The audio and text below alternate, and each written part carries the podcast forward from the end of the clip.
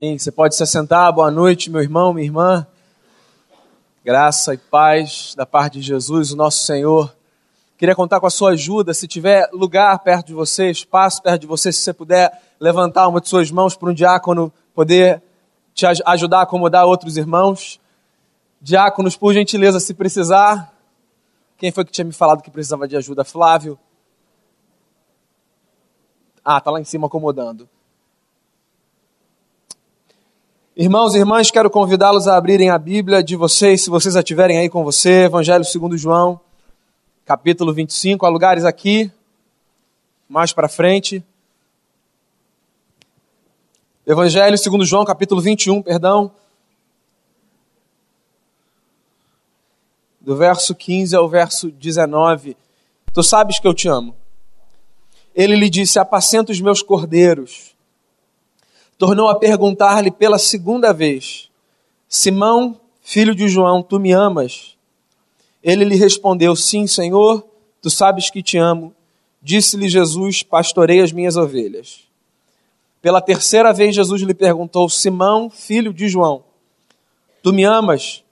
Pedro entristeceu-se por ele lhe ter dito pela terceira vez: Tu me amas. E respondeu-lhe: Senhor, tu sabes todas as coisas. Tu sabes que eu te amo. Jesus lhe disse: Apacenta as minhas ovelhas. Em verdade, em verdade te digo que quando eras mais moço, tu te cingias a ti mesmo e andavas por onde querias. Quando, porém, fores velho, estenderás as mãos e outro te cingirá e te levará para onde não queres. Disse isso para significar com que gênero de morte Pedro havia de glorificar a Deus. Depois de assim falar, acrescentou-lhe: Segue-me. Pai, eu quero, diante da tua palavra, mais uma vez apresentar o nosso coração e rogar ao Senhor que a tua palavra nos seja alimento nessa noite, a todo e cada coração aqui. Que ninguém, quando esse culto acabar. Eu não acho que é disso que Jesus está tratando aqui. Eu acho que quando o mestre faz essa pergunta para o Pedro, Jesus está querendo tocar num ponto e o ponto é o seguinte: Jesus está fazendo um convite para o Pedro, que é um convite que eu e você também precisamos receber, vez ou outra. Que nada mais é do que o convite para que nós sejamos francos ao avaliarmos a intensidade do nosso afeto pelo Senhor. Não sei se você conhece o Pedro. O Pedro é o discípulo afoito entre os discípulos, o Pedro era o que mais tinha esses surtos de bravura. O Pedro era o que dizia às vezes assim: Ó, Senhor, não vai acontecer nada com o Senhor porque eu estou garantido aqui a segurança. O Pedro era o que, na tentativa de mostrar como ele amava o Mestre, estava ali junto. Às vezes falava assim: Mestre, eu vou com o Senhor até o fim. Ninguém vai separar a gente. O Pedro, certa vez, disse assim: Senhor, tem uma galera que a gente não conhece que está usando um discurso que é nosso, se o Senhor quiser, a gente acaba com eles. O Pedro era esse discípulo que fazia questão de, de maneira irrefletida, impensada, impulsiva, mostrar a intensidade do seu afeto pelo Senhor. E você sabe que quando a gente age de forma muito impulsiva, impensada e refletida, a gente comunica uma coisa mais do que qualquer outra coisa. E sabe que coisa é essa que a gente comunica quando a gente age de forma impensada e refletida, intempestiva? A gente comunica imaturidade. Só isso. Ou talvez isso mais do que qualquer outra coisa. Esse negócio da gente ter esses surtos de bravura, sabe? Onde a gente julga desnecessário parar e fazer autoanálise e refletir. E já segue dizendo coisas e falando coisas e gritando coisas, sem pensar, sem calcular, sem avaliar. Esse negócio é imaturo. Porque a maturidade pede momentos de silêncio. A maturidade empurra a gente para uma vida onde as nossas palavras são resultado não assim, da efusão de emoções que nos domina, mas da quantidade de valores que nos norteia. A maturidade faz a gente olhar, pensar, olhar de novo, pensar de novo e dizer se for necessário. Um pouquinho antes dessa história aqui, o Pedro teve um rompante. Ele, porque amava muito o meu Senhor, e o seu Senhor, e o Senhor dele, e disso eu não tenho nenhuma dúvida, ele certa vez disse assim: Mestre, aconteça o que acontecer, eu estou com o Senhor até o fim. Foi nessa ocasião, um pouco antes da prisão do nosso Senhor, que ele ouviu de Cristo o seguinte: Pedro, não me leva mal. Hoje, antes do galo cantar, você vai me negar três vezes. Três vezes. O Pedro era esse sujeito do três. Dos apóstolos, ele era o presbiteriano. As histórias dele tinham três pontos. três vezes ele nega. Quando um lençol aparece naquela visão para Pedro, o lençol baixa e sobe três vezes. Agora, na conversa de Jesus com Pedro, Jesus pergunta para ele três vezes: Pedro, você me ama mais do que os outros? Pedro, você me ama mais do que os outros? Pedro, vamos lá, você me ama mais do que os outros? Você sabe que a Bíblia não foi escrita em português, né? O que a gente tem é uma tradução. Então, por que o que a gente tem é uma tradução? Às vezes, na tradução, a gente perde significado. E essa história é uma história que, por causa da tradução, a gente perde significado. Porque, por exemplo, nós temos uma palavra no nosso vernáculo para expressar esse sentimento maior, a grande virtude que Paulo chama amor, certo? Os gregos tinham pelo menos três palavras que eles usavam no dia a dia para expressar amor ou para se referir a essa virtude.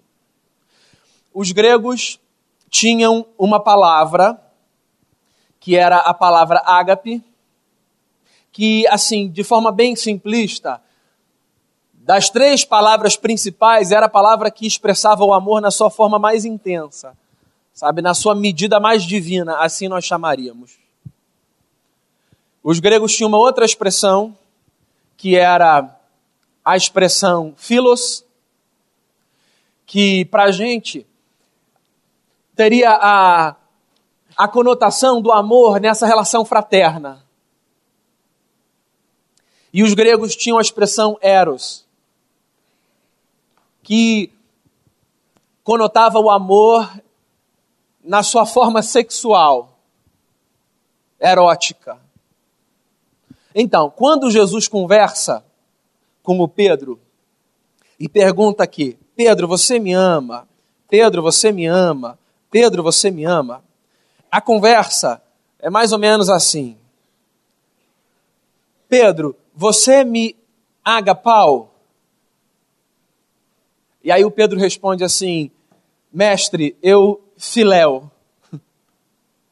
Aí Jesus pergunta de novo: Pedro, você me aga pau? E o Pedro responde dizendo assim: Mestre, eu filéu. Daí Jesus pergunta uma terceira vez: Pedro, você filéu? E o Pedro responde, triste: Mestre, o senhor sabe de todas as coisas. E o senhor sabe que eu filéu. Você sabe o que Jesus está querendo aqui? Jesus está querendo fazer do Pedro um sujeito intempestivo, alguém consciente do tamanho do seu afeto. Você sabe por quê? Só alguém consciente do tamanho do seu afeto pode servir com maturidade e amar com plenitude. Eu só consigo dar o melhor de mim quando eu sei o que eu carrego dentro de mim. E eu só consigo dar por inteiro quando eu sei o que significa o inteiro que eu tenho dentro de mim.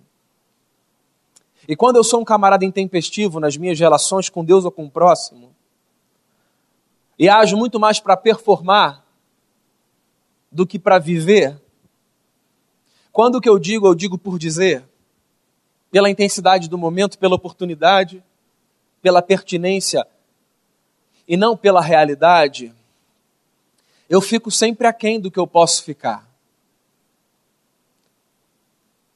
Está aí uma pergunta que eu acho que você precisa se fazer. Com que intensidade você ama Deus? Com que intensidade você ama a vida? Com que intensidade você ama o seu próximo? Com que intensidade você ama a história? Onde é que você está nisso tudo? Tá bom, já foi o oba-oba a falação e a pulação e a agitação. O exercício agora é: vamos aquietar a alma. Os salmos são lindos, todos eles. Eu sou particularmente fascinado por esse livro de orações e canções dos hebreus.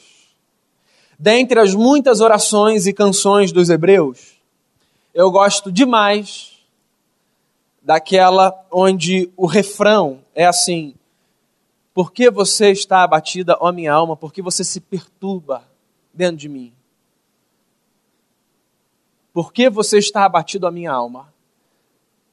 Esse negócio da gente conversar com a gente parece conversa de maluco, né?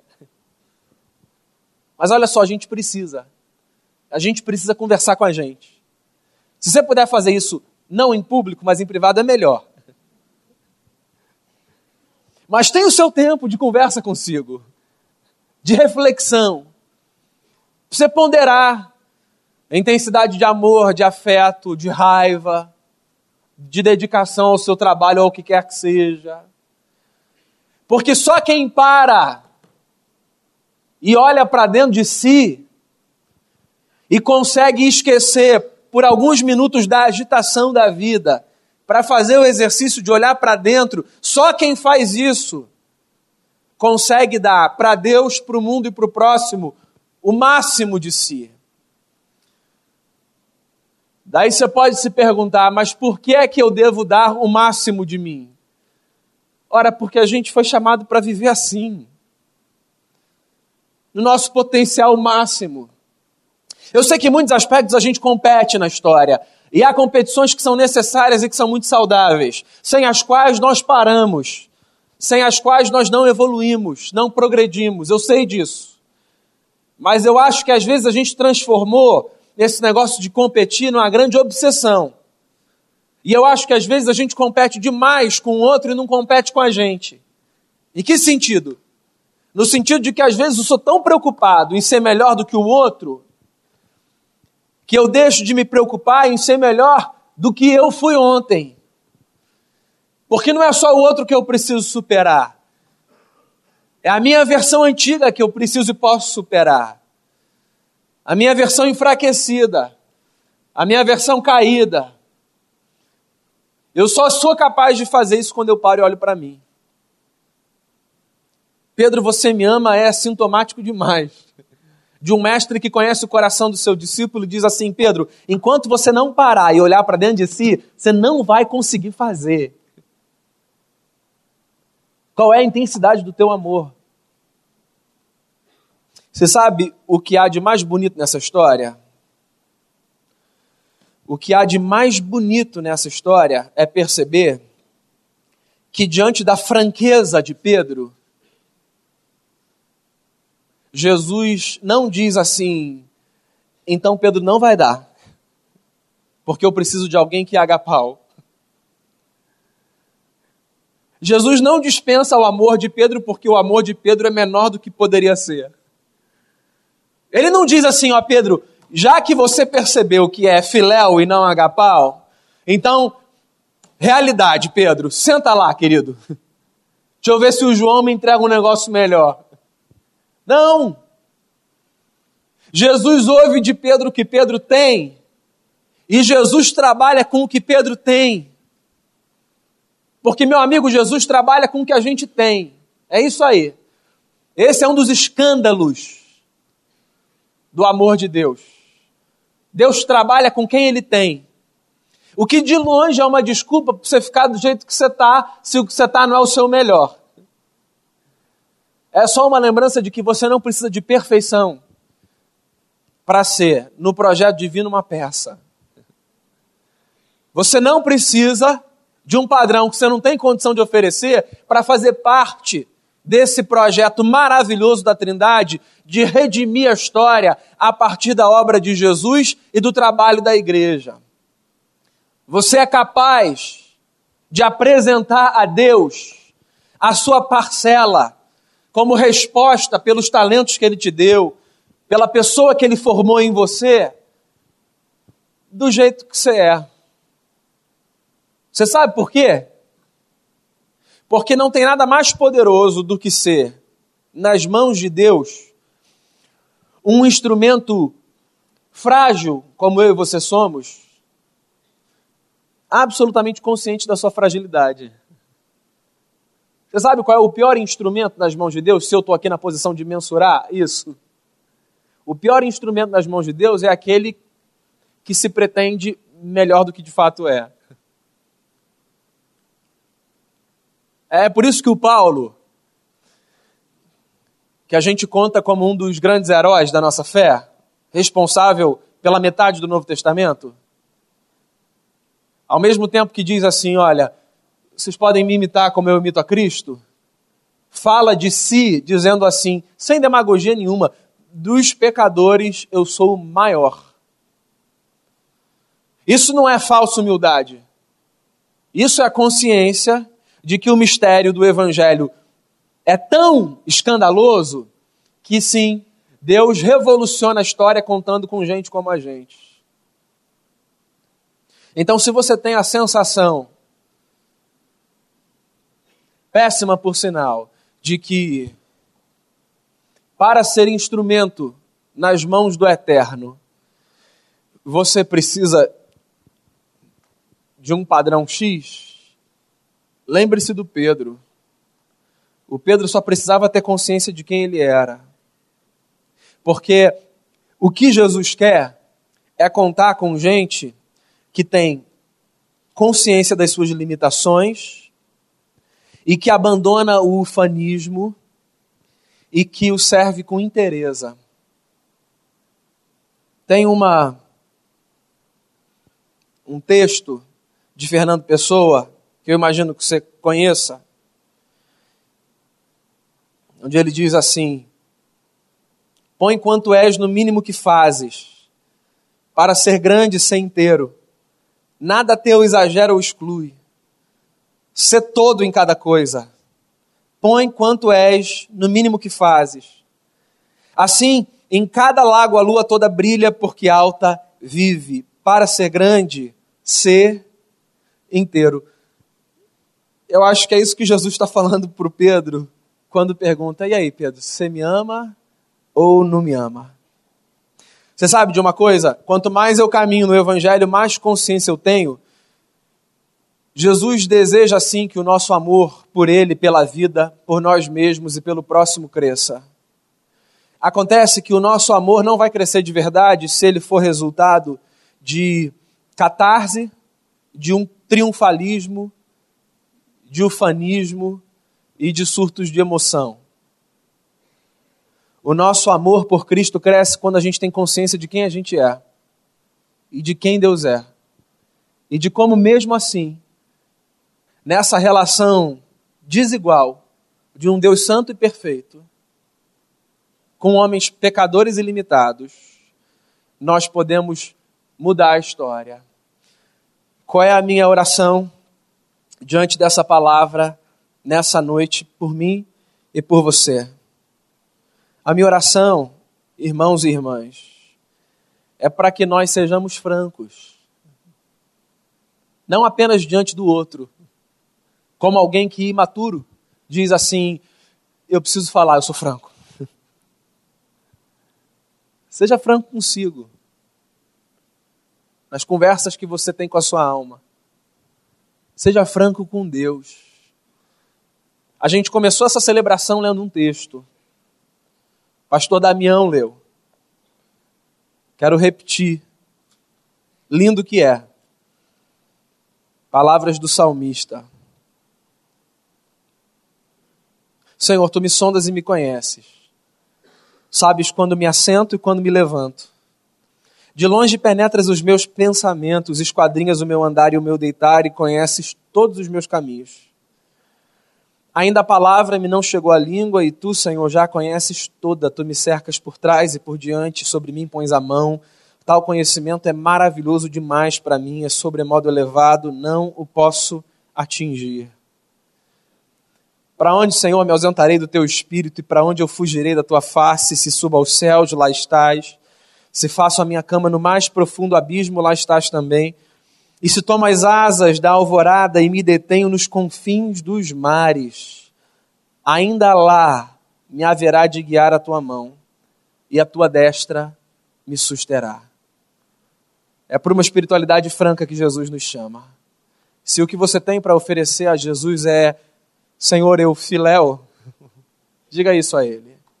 Porque é com o que você tem conduzido pelo Espírito Santo, nas mãos do Eterno, que Ele pode usar a sua vida para apacentar ovelhas nesse majestoso rebanho que é o rebanho de Jesus. Queria convidar você a escutar como uma oração, uma canção linda que será entoada. E que o seu amor por Cristo e por si e pelo próximo e pela vida seja colocado sobre a mesa e que franco e franca diante de Deus você tenha condição de dizer: Pai, é isso que eu tenho, é isso que eu entrego, tome a minha vida.